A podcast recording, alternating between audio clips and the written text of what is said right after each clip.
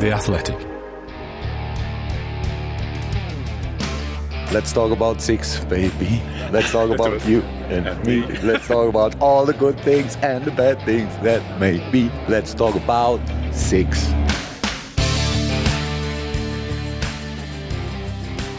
Okay, massive welcome to the Red Agenda Extra. I'm Steve Hothersall, Caoimhe O'Neill, James Pearce, both here to look ahead to the game at Watford, the return of the Premier League, and we'll also put the focus on Liverpool's uh, cult hero, Joel Matip, and the Reds' head of nutrition, uh, Mona Nemmer. James done uh, an exclusive interview with Mona, so we'll talk about that later on. Obviously, straight out of the international break and into a pretty busy period, seven games in 22 days. Watford, Atletico, and Manchester United, the first three fixtures. Um, Caoimhe, there's no rest from here on in. No rest for the wicked, Steve, is there? Um, feel that way myself. We was meant to record this podcast a bit earlier, but I've been shooting off all over the place today. Um, yeah, it's gonna be another insane time for Liverpool, as was the last. Was it like seven games in 22 days recently as well? So whatever that was. Um, so yeah, I think you know the fixtures are coming thick and fast. Um, there's an international break every like day now, isn't there? Which is annoying.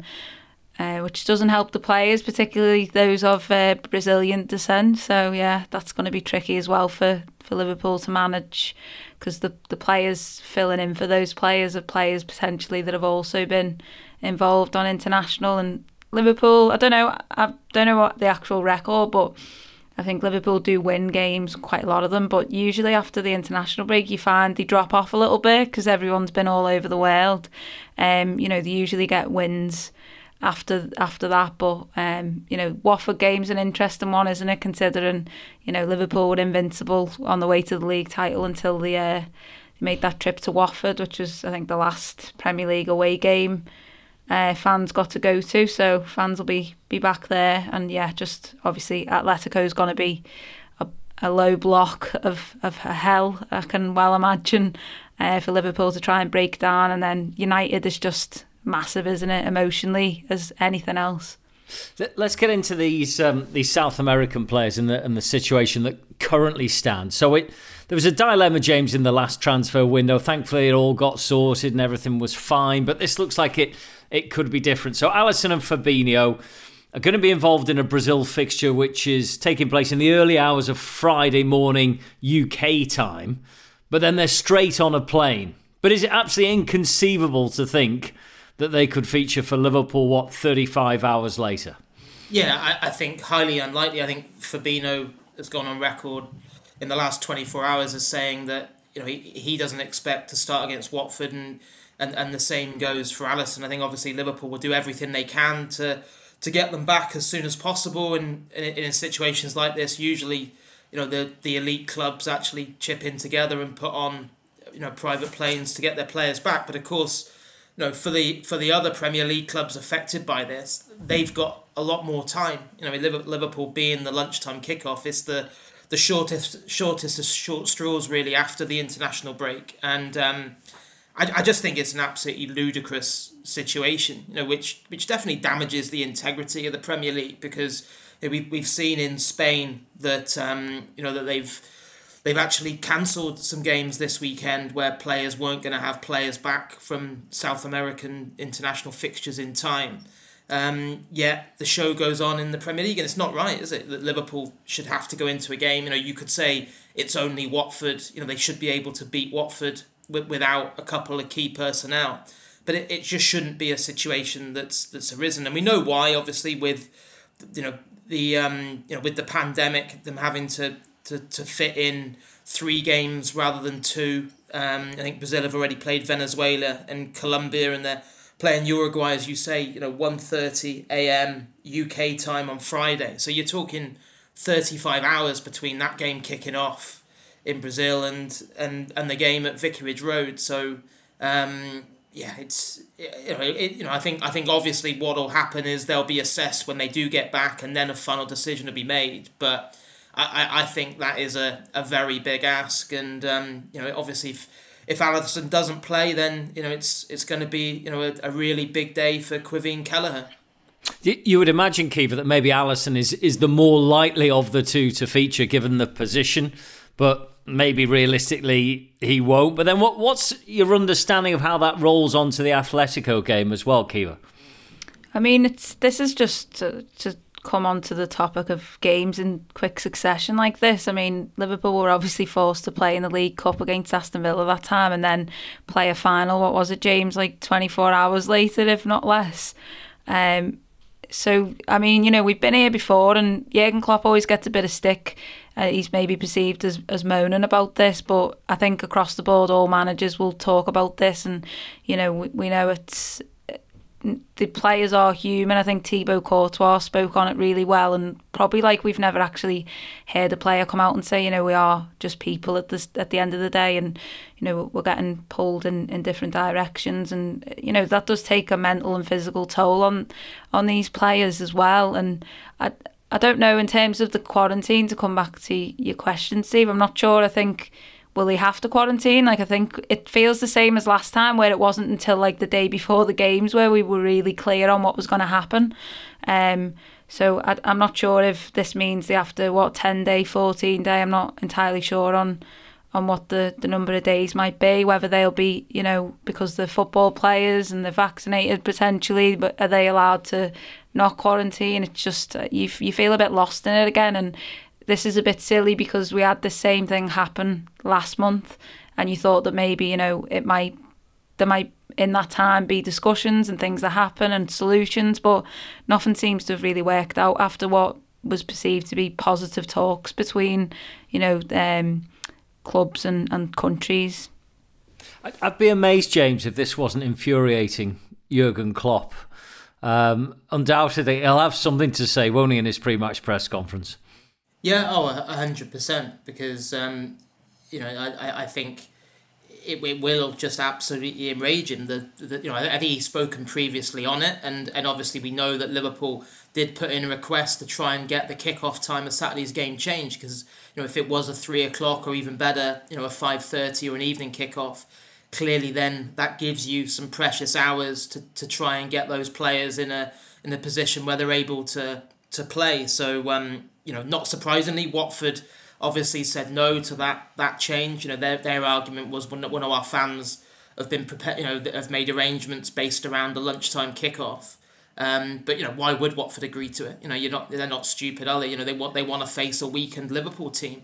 The, the responsibility lies with with the Premier League and and just you know just the, the, again it comes back to just how ridiculous the global football calendar is and and how players get pulled in so many different directions. So I feel sorry for you know Alisson and Fabinho that you know it's you know they had that situation last month where obviously you know they they they couldn't travel just because you know it's just you know in terms of just picking up what Caoimhe said the difference between this month and last month is that last month if the clubs had let those players go to South America they would have had to have done 10 days quarantine in a hotel next to the airport where they just had their meals delivered to them. And you know essentially you know as Klopp said himself you know you're talking about 10 days of you know of a you're not eating right b you're not doing any exercise. You know you, the, the impact that has. He said you know you're probably looking at another two weeks after that to get players back up to speed. And then of course they'll be going off on international duty again. I think the big difference and one of the key concessions that the clubs had which led to them releasing players this time around is yes it's 10 days quarantine but it's not it's not quarantine on the same basis. It's 10 days where they just have to be in accommodation away from their usual accommodation where they, so they're basically away from their families for another 10 days from when they come back. Um, but you know they, they don't have those other restrictions and they're allowed out to train and play obviously as long as the, the tests are negative. So you know it's so, so they'd be allowed to go to madrid? Yes. Yeah yeah that, that's my understanding that um, certainly, the last time I spoke to someone at Liverpool, which was the back end of last week, they um, they they they were they'd been told that there would be no issues for them. So they're not you know they're not quarantining in the same way as that was just just going to be impossible to sanction a month ago. They would be allowed to travel to Madrid. Um, and be part of that game against Atletico on, on Tuesday night, even if you know even if they're not deemed in a in a physical condition you know, uh, well enough to, to, to, to kind of play against Watford.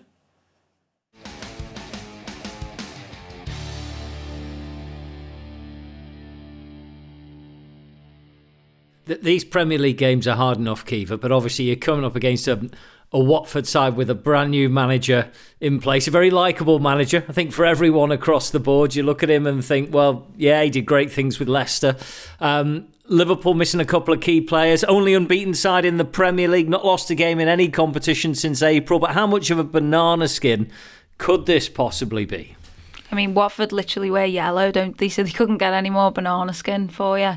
Um, yeah, I think especially what happened the last time Liverpool went to Vicarage Road, won't be fresh in the memory, but you know, I think that was a disappointing sort of way to end the the run that they were on. Um, that season, and you know it would be massively disappointing to lose that unbeaten streak that they've got going now because I think that's everything to Liverpool. As long as they can keep that going, they'll be in the hunt for the title. You'd imagine uh, one or two slip ups might come along the way. That's a given, but you know to come, I think on Saturday there would be, you know, Liverpool would have excuses potentially if Kelleher is in goal, or you know, you don't know you you were without your your holding midfielder. But I guess you know, again, you know, Watford fans will be arguing that. Um, I guess Liverpool's strength and depth is is pretty all right, isn't it? Um, you know, a lot better than a lot of clubs.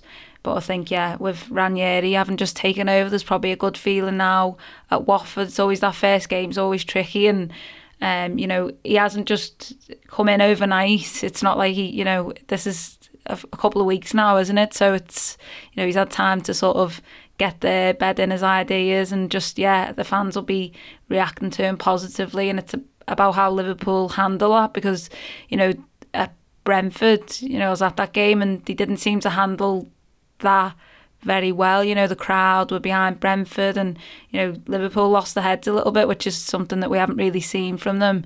Obviously, they improved in in games thereafter, um, particularly against Man City in that second half. I think that was massively important to to put in that performance. But it's been, you know, a, a, long international break this one hasn't it they all feel long anyway even if it's a week but you know with it being two weeks and everything else that's going on I think it's going to be going to be tricky for Liverpool but you know you definitely should be should be winning those games even if you know all this stuff does feel like it's going against Liverpool they are the stronger team and should be coming away with the three points well, they should, shouldn't they? Claudio might be trying to draw James on, on what happened at, at Brentford. He might be trying to instill that in his players, but they're, they're very different clubs. Brentford have had stability with with their manager. In terms of Watford, what he's the 16th manager in 10 years. Liverpool have had, have had three, but 16 managers in 10 years.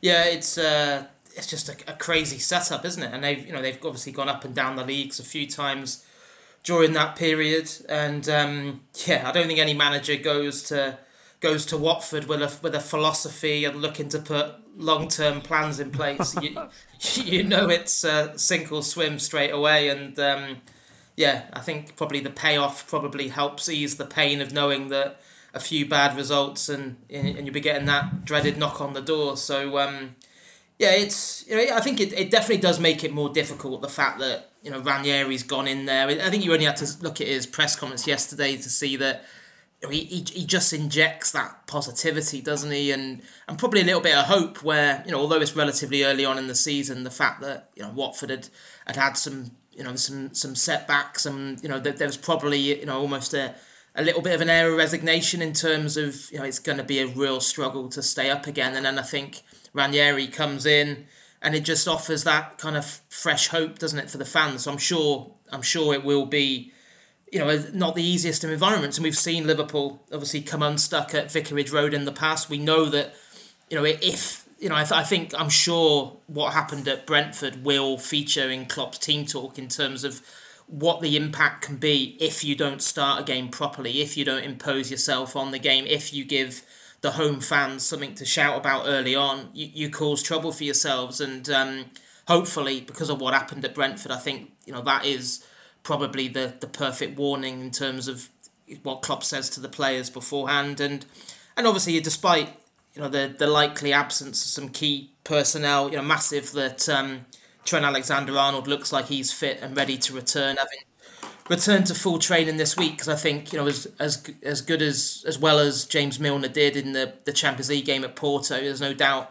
you know he did really struggle against Man City. And and you know, he's a he's a fantastic player to have around the place. But we all know that Liverpool, with and without Alexander Arnold, are two very different forces, and just having that creative spark and dynamism back will will certainly give them another dimension. It just shows, James, how finely tuned a, a cog, a machine Liverpool are. That even when you take just one out, and he, he's hyper important, isn't he, Trent? But you, you take him out, and Milner was fine, but actually you do lose quite a lot of what Liverpool are about as the, the total force. Yeah, hundred percent. I think you only had to listen to Klopp. Kind of, he joined the debate, didn't he? Recently, I think it was probably on the back of after having Trent played a rare game in midfield, didn't he, for England back in um, back in September, and, and talked about then, you know, why on earth, why on earth would you possibly move Alexander Arnold from right back when you know he's almost ripped up the blueprint in terms of how influential a right back can be in games. So um, we know so much of Liverpool's you know potency goes through him with the you know I think there was a stat before before he went before he, he suffered that groin injury the day before they flew to Porto saying that no player created more chances in the Premier League so far this season and you know that that just underlines to you his his importance. I think his roles changed slightly this season. We're seeing him come inside a lot more and and and ask different questions of, of opposing teams as well. But yeah, with his his passing range, his quality from from wide areas, You know, um, yeah, real, really, really important. And and also you know throw into the mix the fact that Diogo Jota you know was was released early by Portugal because he had a slight problem but you know he's he's trained normally as well and and Klopp said he expects him to start so um yeah th- those two being fit and ready you know should should help ease some concerns although you know it'd be interesting to see who if if Fabinho doesn't feature then who does play in that kind of holding midfield role because obviously there's no there's probably no no kind of obvious candidate. Obviously, we've seen Curtis Jones. You know, well, he certainly played the first half there, didn't he, against um, Norwich in the League Cup. Obviously, Milner has played that previously, but um, you know, Klopp Liverpool don't really have. You know, Henderson has obviously played football there as well, but it's, you know, Fabinho is an absolute specialist, isn't he? And there's no there's no one in that Liverpool squad who can perform that number six role at the, at the same level as Fabinho. Right, to make sure nothing goes wrong at Watford, the, the defence has to be on its game. It can't be um, showing itself the same way it did at Brentford, Caoimhe. And you've written actually on, on both the centre halves recently. I just want to start on some of the, the stats that you've looked at surrounding Virgil van Dijk and how his, his season has differed from perhaps previous seasons for Liverpool. How's, how's that best displayed stats wise? I mean, it's difficult because I, I wanted to look at Virgil van Dijk's start of the season. It just interested me, and I thought you know fans would be interested by it because you you have seen a drop off from him now. That's expected because he's just come back from a major injury, major surgery as well. You know, obviously approaching a year now since that. Um, but obviously, you know, it takes 18 months for an ACL to be fully, for a player to be any athlete or even person if they get the right treatment to be fully recovered. So he's still in that recovery process as much as he's playing week in, week out for Liverpool. There's still, you know, levels he can get to. Obviously he was never gonna come back at the at the top end of his game where he sort of left off from. That was, you know, obvious for, for everyone. Yet still he's performing at such a high level and showing that, you know, he, he can get back to those levels. He isn't quite there at the minute. Um, you know, he's, it, it's, it's a year a year on now, isn't it? Is that right? Exactly yeah, since the derby. October the seventeenth, I think it was last year. So you know, I mean, you expect those drop offs early. He's probably you know still dominant in all these areas because he's not a player who actually. The best thing about Van Dijk is he just sort of watches and waits and lets lets opposition players sort of make their move or shepherds them. You know, he's very controlled. Probably that's why he has been the best defender in the world for quite some time. You know, he he still needs to get re, you know get up to that level again and claim back his title. I think, which you know he's definitely showing that he's sort of on that trajectory and on that path to doing so. Um, but I think he is being more careful, more mindful. You know, I haven't watched like clips of him through the start of the season. Um, you could you can see that obviously Joel Matip stepped up and that's been massive. Um, but even in like the game against Norwich, there was moments when he just sort of let Costas Tsimikas deal with something because he was like, I can't be everywhere all at once. I feel like he realizes that now, and you know he needs to manage himself a little bit more because obviously when you've done an ACL in your right knee, you not only like I think it's like 50% maybe, something like that, that it's 50% weaker or something. But you, you're more likely to damage that again, but also your other knee is likely to get damaged too because you're putting maybe, you know, mentally um, thinking about it in a different way. I don't feel like Van Dijk is because you can just tell that he's got that sort of elite mentality that he's just, you know, he's back now and he's working towards being the best defender in the world. I think we're seeing instances of that from him. Um, but there's there's a little bit of a way to go for him to get back there. You feel like towards the end of the season we'll definitely know where he is in terms of how he's got back from his injury. Uh, because obviously seven Premier League games is such a short and, and little bit of data to go off. But you know, from what we're seeing, he's still quite elite and quite above you know most other defenders in the league, and he's probably playing at not really his, his full capacity yet. Um, whether he can get back there, you know, we don't actually know that, but you feel like a player that's already showing those positive signs definitely can. Um, he's sort of cruising at the minute, which is I think positive from him. He's engaging less than he would, like in terms of tackling and stuff. He's not going in for as many as he probably would have, but then he didn't really do that anyway, and that's I think what makes him great. Um, so yeah, I think he's you know shown really a positive start to the season, and I think just his influence, you can just tell it sort of radiates across the defence. I think Alisson's had a much improved start to the season than he probably did have last season, and that's because you know Van Dijk's there. I'm thinking towards you know the back end of the season when Van Dijk wasn't there, everyone struggled a little bit. Just having him there helps. I think it would help any of us in five aside or you know playing for Liverpool. Yeah, there's still extra levels which which you can go to. We all know that, as you've said. J- James, do you, do you feel he's playing less of those sort of raking passes which impose Liverpool on opposition teams? You know, p- pinging it to the, the right hand side and enabling Trent and Mo to press as much as they have.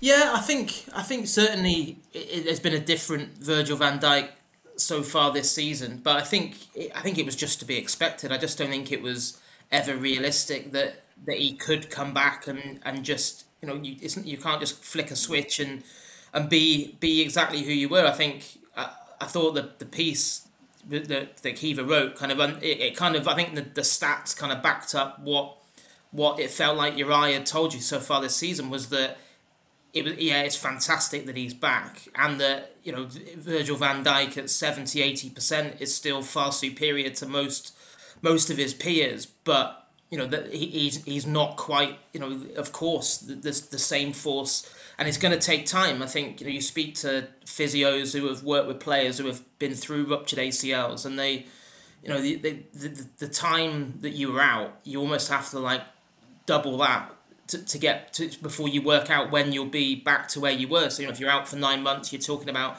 potentially 18 months altogether between from when you did it to when you're back to to your absolute peak. So um, so yeah, I think um, you know cl- clearly he's so he's so important. He's so influential. You know, I think I, I think he's also had a knock on effect in terms of how well Joel Matip has started the season. Just which I'm sure we'll come on to Matip, but I think you know Matip is a quiet a quiet guy. He's not a natural leader in the way that Van Dijk is, and I think his game is massively enhanced by having someone like Van Dijk alongside him, and obviously those are the kind of qualities that that you don't see in stats and you don't see in numbers and passing figures and tackles and interceptions and whatever. I, I just think they work really well as a partnership because you know Van Dijk is that vocal force and and and, and Matip kind of feeds off that.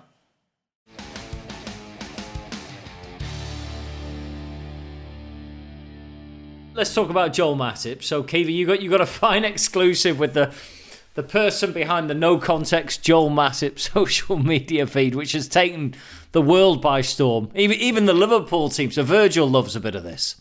Yeah, it, it's the best thing on Twitter, I think, for me. Um, I can't quite explain why Joel Matip is memeable. So I thought, why not ask the person who runs the account that has, you know, kind of made him the most memeable footballer almost. What, why did Um, he do it? Why did he set it up? The the person was basically on the lunch board. It works in marketing, and just thought, let's go for it. You know, I think Joel Matip's an interesting player. I think it was the time when you know those accounts were springing up. You'd obviously got like the no context Eddie Hearn and that kind of thing that were doing really well. So I think they just sort of was like, yeah, let's go for that. Go for Matip and didn't quite expect for it to take off in the way that it did. And just, I mean, anything he does now, the the account gets sort of, you know, bombarded almost with like pictures and screenshots and like little video clips and stuff. And you know I think it's sort of like Matip's not on social media so this is the way we all get our little bit of Joel Matip content. Um, and there's just some some cracking bits. I think the it sums them up the the last post that they done after the, the Man City game where, you know, Salah's just scored that incredible goal. The whole team are huddled together and then Matip's just stood about five yards away from them with his hands on his head. Just like, you know, I think that really sums him up. Um, you know, I think those those Franz Beckenbauer runs into into midfield and beyond are just always enjoyable, but like he's actually really good at it and probably doesn't get enough credit for how much of a good defender he is. And I think like James mentioned there, he, he's sort of starting to step out of Van Dijk's shadow almost. He's stepping up this this season in a way we haven't seen from him previously because we know those niggly injuries have sort of, you know, disrupted his Liverpool career. But, you know, he's a player that has taken Liverpool to Champions League finals with his performances. So, you know, we know that there's a, a quality player in there. Jurgen Klopp, I think, said recently, didn't he? He can't help anyone who doesn't see the quality of Joel Matip. Um, it's clear for people to see, but I feel like away from, you know, Liverpool's fan base, people are more reluctant to sort of take him on because maybe he isn't that sort of, you know, Instagram footballer as well. He hasn't got that like social media side of him. He hasn't got that like, you know, there's not on. He just like the the person running the account said, you know, he's the type of person to, you know, play a game for Liverpool and then go home and just chill out with his his wife and his family. And he's just very, you know, he, almost like he's not a footballer. He doesn't. I feel like he, yeah, they were sort of saying as well, like he, he, he does, he looks like he shouldn't be a footballer or like he shouldn't be a good defender, but he is, and I think that sort of feeds into it as well. Um, and you know, a lot of these players are living Liverpool legends, but not all of them are cult icons, and I definitely think Joel Matip's that. Yeah, he's, he's one of those. I mean, how many other fans, James, do you reckon, of other teams are saying Joel Matip's up there with the very best centre halves in the Premier League? Uh, very few. I think, um, yeah, he, he definitely fits into that category of players who aren't widely appreciated beyond Liverpool. I think, um, I, I, I think just the way he goes about his business isn't. He's not. He's not flash in any way, is he? And the I, I think it suits him to go under the radar. He's, he doesn't. He doesn't crave attention. Anyone, anyone who's ever seen him, you know, when he's interviewed by the media, he's a man of, of very few words. Um, so uh, no, he's you know, but I think you know he's exactly the type of personality that Klopp absolutely loves, isn't he? Like just someone who's more than happy to just let his performances do the talking for him. Um, you know, it's he's much more about substance than than style. And um, yeah, I, th- I think you know, it's the, the biggest compliment you can pay him is no one, you know, certainly no Liverpool fan really is talking about Ibrahim Konaté and why is he not playing and because you know I think probably rewind three or four months the expectation was that that Konaté would quickly establish himself as as Van Dijk's kind of number one partner. But um, you know that's certainly not been the case. Matip earned the right on the back of the pre-season he had looked incredibly sharp and, and hungry and fit. Um, and you know he and he's just gone from from strength to strength on the back of that. So um, yeah, it's you know he, he's going to take some shifting. I think obviously as the as the fixture list does crank up, it'll be interesting even this coming week whether whether Klopp whether Klopp does feel that he's got three games in him. Um, you know three three difficult games. You know Watford, Atletico, and and United, or whether he does feel the need to to rotate. But I, I certainly think um, at, at the moment you know it's it's not even much of a decision for the manager in terms of what is his his number one centre back partnership. Absolutely, I was amazed, Caoimhe, in your piece when you put that he's missed nearly hundred games. I mean, that's remarkable, isn't it? You can, you can only hope that he stays injury free now.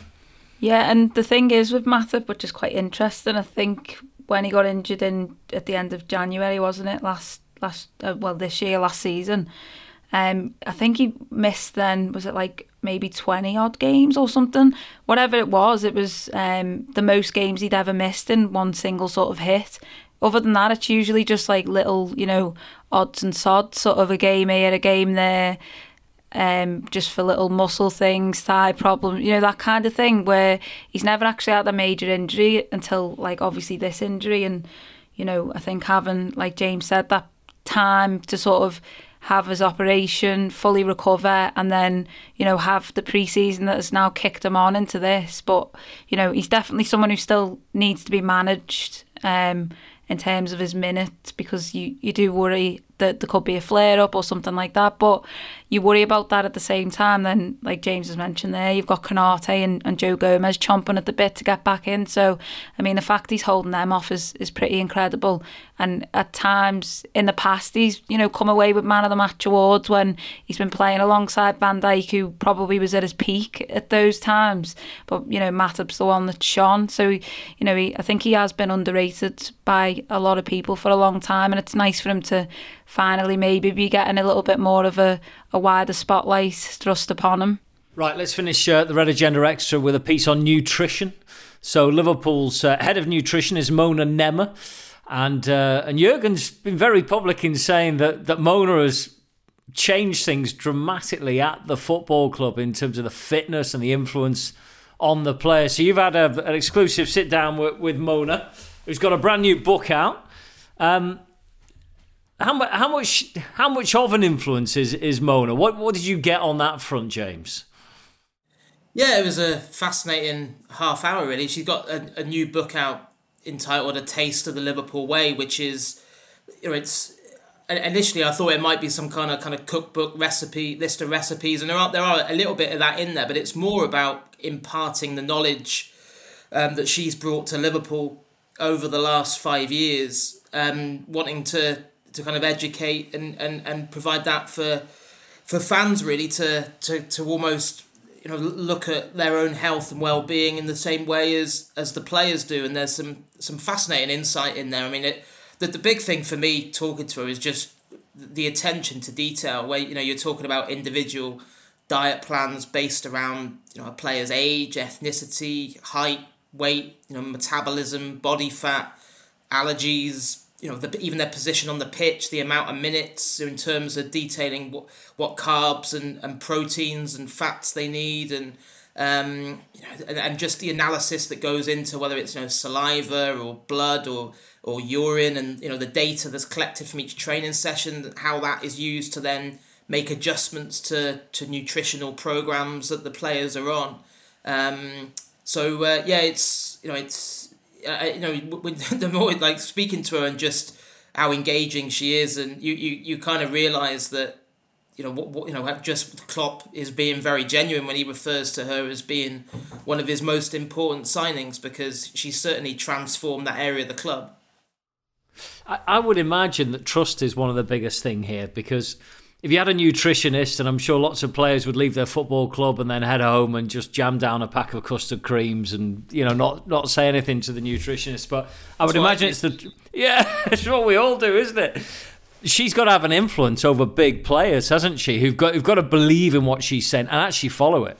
Yeah, yeah, yeah, and I think that was interesting because I, I I did ask her if there was if there was a list of things that were banned because uh, you know every so often you do hear of ridiculous stories in football, don't you? Where a manager's come in and has banned ketchup or bread rolls from the players' canteen or something, and and she said no, no, there is there's there's nothing that's banned. She said, you know, you know, there's no like you know red cards or yellow cards dished out to anyone that you know that, that has a bar of chocolate or you know has a burger or something. She she just said it, it's all about trust and education and knowledge. And she said, so she'll, you know, they'll say to players, well, you know, if you want to have that, then that's fine. But this are the, this are the, these are the implications of eating that, and you know, she and she talks in the book about you know it's the nutritional value of potatoes if you keep the skin on compared to you know the, the you know if, if, if you fry them you know the, the the nutritional value if you want some chocolate having dark chocolate compared to lighter chocolate that's obviously got a heavier you know sugar and, and milk content. And um, just yeah re- really interesting how um, you know it's it talks about how you know it she's always felt that that is the best way to go to almost carry people with you and, and educate and give them that equip them with that knowledge um, rather than you know rule with an iron fist and demand that they do certain things. And um, yeah even even looking at the you know the images of the of the canteen in the AXA training centre at Kirkby it's it's very much like the hub of the whole complex you know where players and staff eat together both before training and after training you know it's it almost looks like a marketplace really with all the different stations and the juice stations and the pasta stations and the rice and the the fruit and the vegetables and everything. And um, it's it's exactly what Klopp wanted because I think when he came in, there was a feeling that players looked upon it as you know you'd you'd, you'd grab something, you'd shovel it down, and then you'd be on your way. And and now it's somewhere where players really do spend a lot more time. And, and they, and I think because she's made it enjoyable, they've in, they've embraced learning about it. And there's a, in the book there's a lot of input from you know pretty much every player in the first team squad talking about how she's helped them and how their their own habits have have changed. And um, yeah it's it's fascinating. You know she also talked about you know the, the demands of you know obviously this week with you know having to to try and get players to take on board you know lean meat and pasta at nine o'clock in the morning for a, a 12.30 kickoff because that's another thing that you know and obviously with away games they take the, their own chef and their own ingredients with them. So it's it's a massive logistical exercise. Um, even more so, I think, with a week like this, where you've got three away games, including a a, a trip to Spain. Um, but it, it seems to function in incredibly well, and I think the fact that she's put all these changes in place while carrying the players with her kind of just shows that they they massively appreciate her, her input, and she is a you know a, a kind of a vital cog in in a kind of a well oiled machine. It's a far cry from the, the boot room. Jan Molby tells a great story of how when he arrived, um, they basically get on the bus and they get shouted at by Ronnie Moran for, for eating bread. And it was essentially a no, you can't eat bread. He said, but then Ronnie would dish out toast in the masses to them. Like, like they didn't seem to understand the difference. They seemed to think that toast was fine, but bread wasn't but I think nutrition's come a long way. Um, your piece is going to be up uh, back end of this week, so people check that out on Mona Nemmer. Thank you very much, James. Thank you, Caoimhe, as always. Brilliant piece on Virgil and Joël Matip. Check that out on The Athletic as well. And thanks for listening to The Red Agenda.